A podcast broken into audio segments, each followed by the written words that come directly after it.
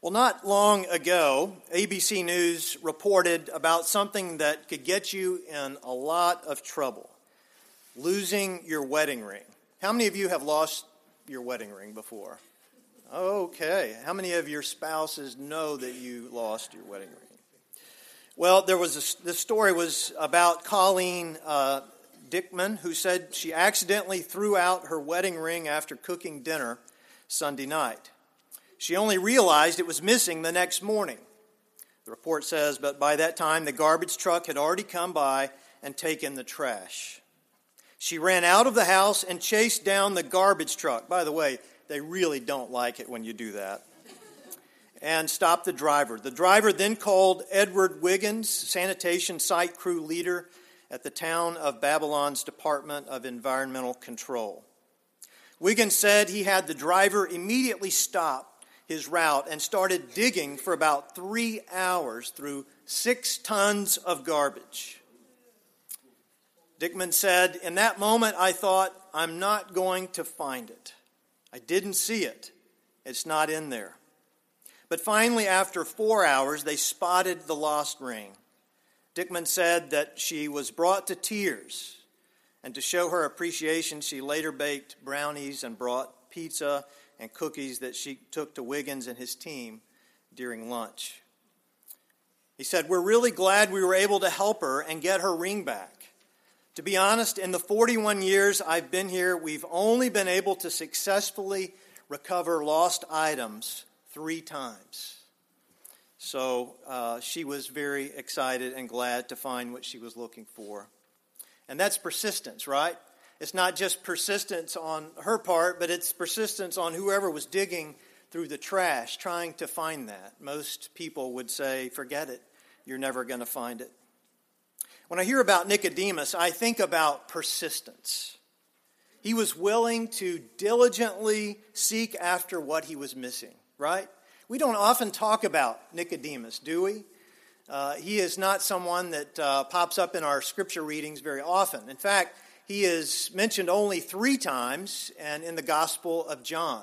Each time he is mentioned, it is very significant as we consider what was going on in Nicodemus's life. But he was a religious leader and a respected person in his society. He was a part of the Sanhedrin. And it would have been harmful to his reputation if people knew that he was interested in Jesus. He didn't want his friends to know. He didn't want his colleagues, his family, to know that he had an interest in Jesus. But there was just something about Jesus that made perfect sense to him. And so he waits until dark when no one would see him and he slips out of his house to go and to find Jesus. I'm not sure how he found Jesus, but there must have been some amount of time and energy and thought that went in ahead of time to, to go to where he was. And maybe he already had heard about Jesus. He talks about the signs and the wonders that he saw Jesus perform. And so he knew there was something different about him. But maybe he also watched how Jesus interacted with people in ways unlike any other teacher that he had ever seen or heard. He might have at first thought, as the other Pharisees did, by the way, they have such a bad name, don't they? If you call someone a Pharisee, you know, you've insulted them. Uh, no one is ever insulted by being called a Sadducee. Um, but Pharisees, we like to uh, classify them as these extreme legalists, and, and they were. But Jesus was probably closer to them than he was any other religious group within Judaism. But they see Jesus, uh, of course, as popular and even as a powerful teacher. They knew that, they could see that. But he was a troublemaker nonetheless. Nicodemus has seen and heard enough of Jesus to know that he must see and hear more. And so out he goes. Chances are you know what it is like to be Nicodemus. Perhaps you were here this morning because there's just something about Jesus that causes you to want more of him, even on a time change Sunday when winter decides to arrive in Shreveport. What Jesus has to say sticks with you, It challenges your thinking and it stirs your soul like no one else ever has been able to do. There's just something about Jesus. And you would do pretty much anything, even risking your own reputation if necessary, to go and to be with Jesus. At least that's where we would like to be, right? Maybe this past week it was a bit of a struggle as you entered into this season of Lent and you found there were plenty of distractions. As soon as you tried to get closer to Jesus, there were things that were uh, causing you to move in other directions. But the effect Jesus had on Nicodemus is one that affects us too. One of the great things about our storytelling events is hearing when someone first met Jesus, what it was like and, and how it happened. I remember Evelyn sharing her story and others uh, in our particular events. People saying that this is when Jesus really became more than someone I've heard about in Sunday school or vacation Bible school or uh, in worship. Jesus became personal to me. And I wonder what your story is. What about you? What was it like the first time that you heard Jesus speak? I mean, speak to you personally. What did you do or what have you done lately to pursue him so that you could hear more? Nicodemus had a question that was burning inside of him, and he must get an answer. So after he finds Jesus, he asks him about the, the kingdom of God. He is concerned about this kingdom. Jesus came talking about starting uh, this kingdom of God in the world. And everywhere he went, he would talk about the kingdom. And so people were talking about this as well. They were awaiting a special kind of kingdom that would free them from the oppression of the Roman armies and the, the government that was over them. And so they continued to talk about the kingdom. And he has a question about this kingdom. He wants to know something deeper than just a superficial kind of question or to ask something to try to trip up Jesus to get him in trouble like the other Pharisees would do. Nicodemus is further along in his faith to ask just basic questions. He wants to know about the kingdom that Jesus keeps mentioning to everybody and he comes with a desire to enter the kingdom. How do I get there, Jesus? How is it that I could access this kingdom? Jesus answered him by saying that it is a kingdom he must be born into.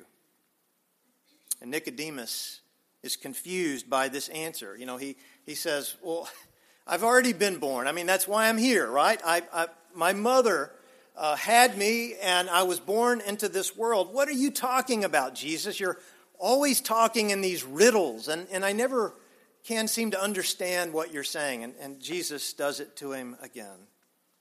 Jesus gives him more specifics by telling him that the only way to enter the kingdom is by water and the Spirit. What Nicodemus had previously missed, even as a religious expert, was that God's kingdom was not a physical kingdom, but a spiritual one. Such a spiritual kingdom was to directly affect the physical kingdom, the worldly kingdom, and the ways of the world that he saw around him. Nicodemus, like the other Pharisees, was pursuing God's kingdom in the wrong way. They were looking for solutions that God did not have for them. They thought if they could take over the Roman government, if they could have a violent overthrow, if enough of them could get uh, what they needed to be able to, to take them over, then they would succeed and God would reward them and they would be free. But that was not what Jesus was talking about. The kingdom Jesus told him about that day, and the one that he talked about for all of his life, was one characterized by a God who loves the world so much that he sent his one and only Son into it.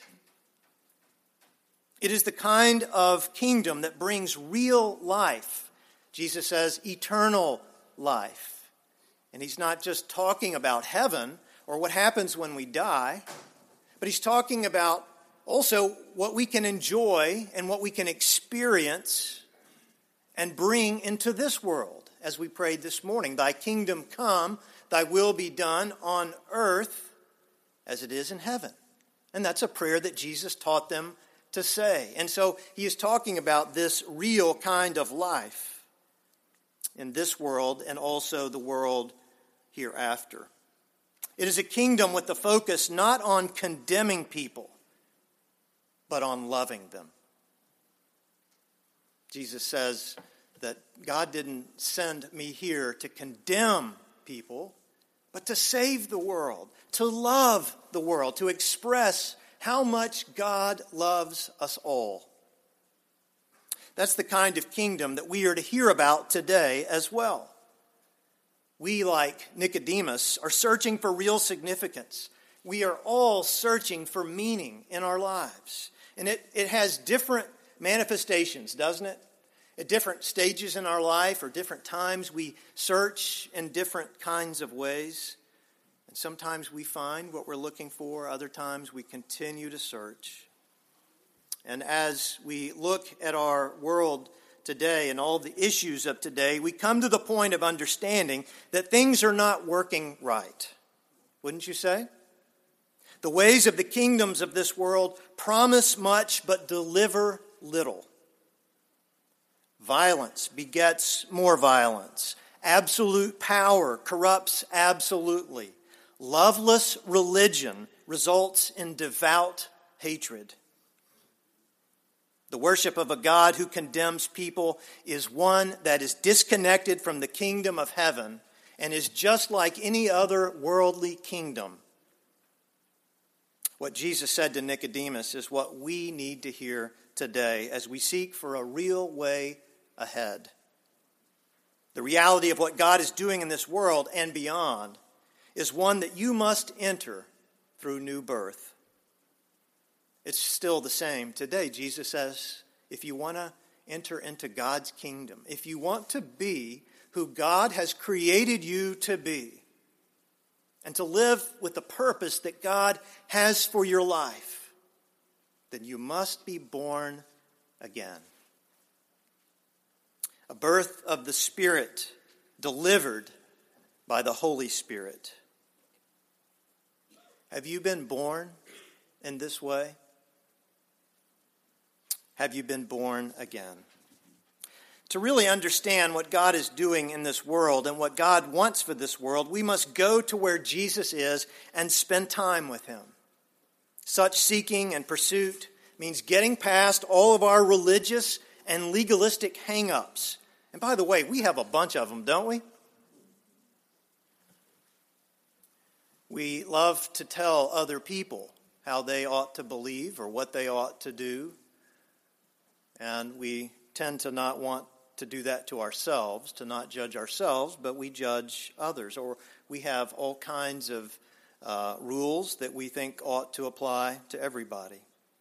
But we must get to that place with Jesus where we allow God to speak deeply into our souls through Jesus.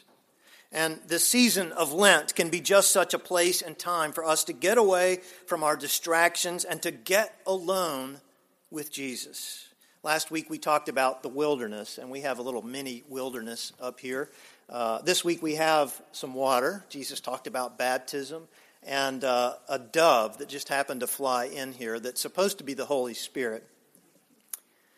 But I talked about going out and finding a place where you can get alone with God. And sometimes it means going into a rugged place, a place where there are temptations, a place where you get really hungry, a place where you, you find what you are really needing in life, but a place where you can listen to what God has to say to you. And that's what Jesus did, that's what we are to do. What you'll find as you go to a place with Jesus and as you knock on that door is a Jesus who welcomes you in, who offers you a place to sit and engages you in conversation and helps you find just what you're looking for. The other two references that we have about Nicodemus in John's Gospel, uh, the second time is when Nicodemus is speaking up for Jesus when Jesus is before this phony court, and he uh, they've drummed up charges on Jesus, and uh, all of this commotion is going on during this Passion Week. Jesus speaks up as a part of, I mean, Nicodemus speaks up as a part of the Sanhedrin and says that you can't just uh, execute someone without trying them, that there is a process that we must follow. You see, Nicodemus still is thinking there's something about this guy that just makes sense. The third time is we see him involved in helping with the body of Jesus as Jesus is taken down from the cross. There's speculation about uh, Nicodemus' life after uh, the resurrection of Jesus and, and the kind of life that he lived as a follower of Jesus. That he moved from being a uh, slip out in the middle of the night kind of seeker to a dedicated, sold out disciple of Jesus Christ. We don't know all of the details of that, we don't have them in the gospel. But Jesus obviously made a difference in Nicodemus' life. Jesus changed his life. He was born into a brand new reality. His story is that he found what he was looking for. And so I ask you this morning what's your story? Have you been born again? Let us pray.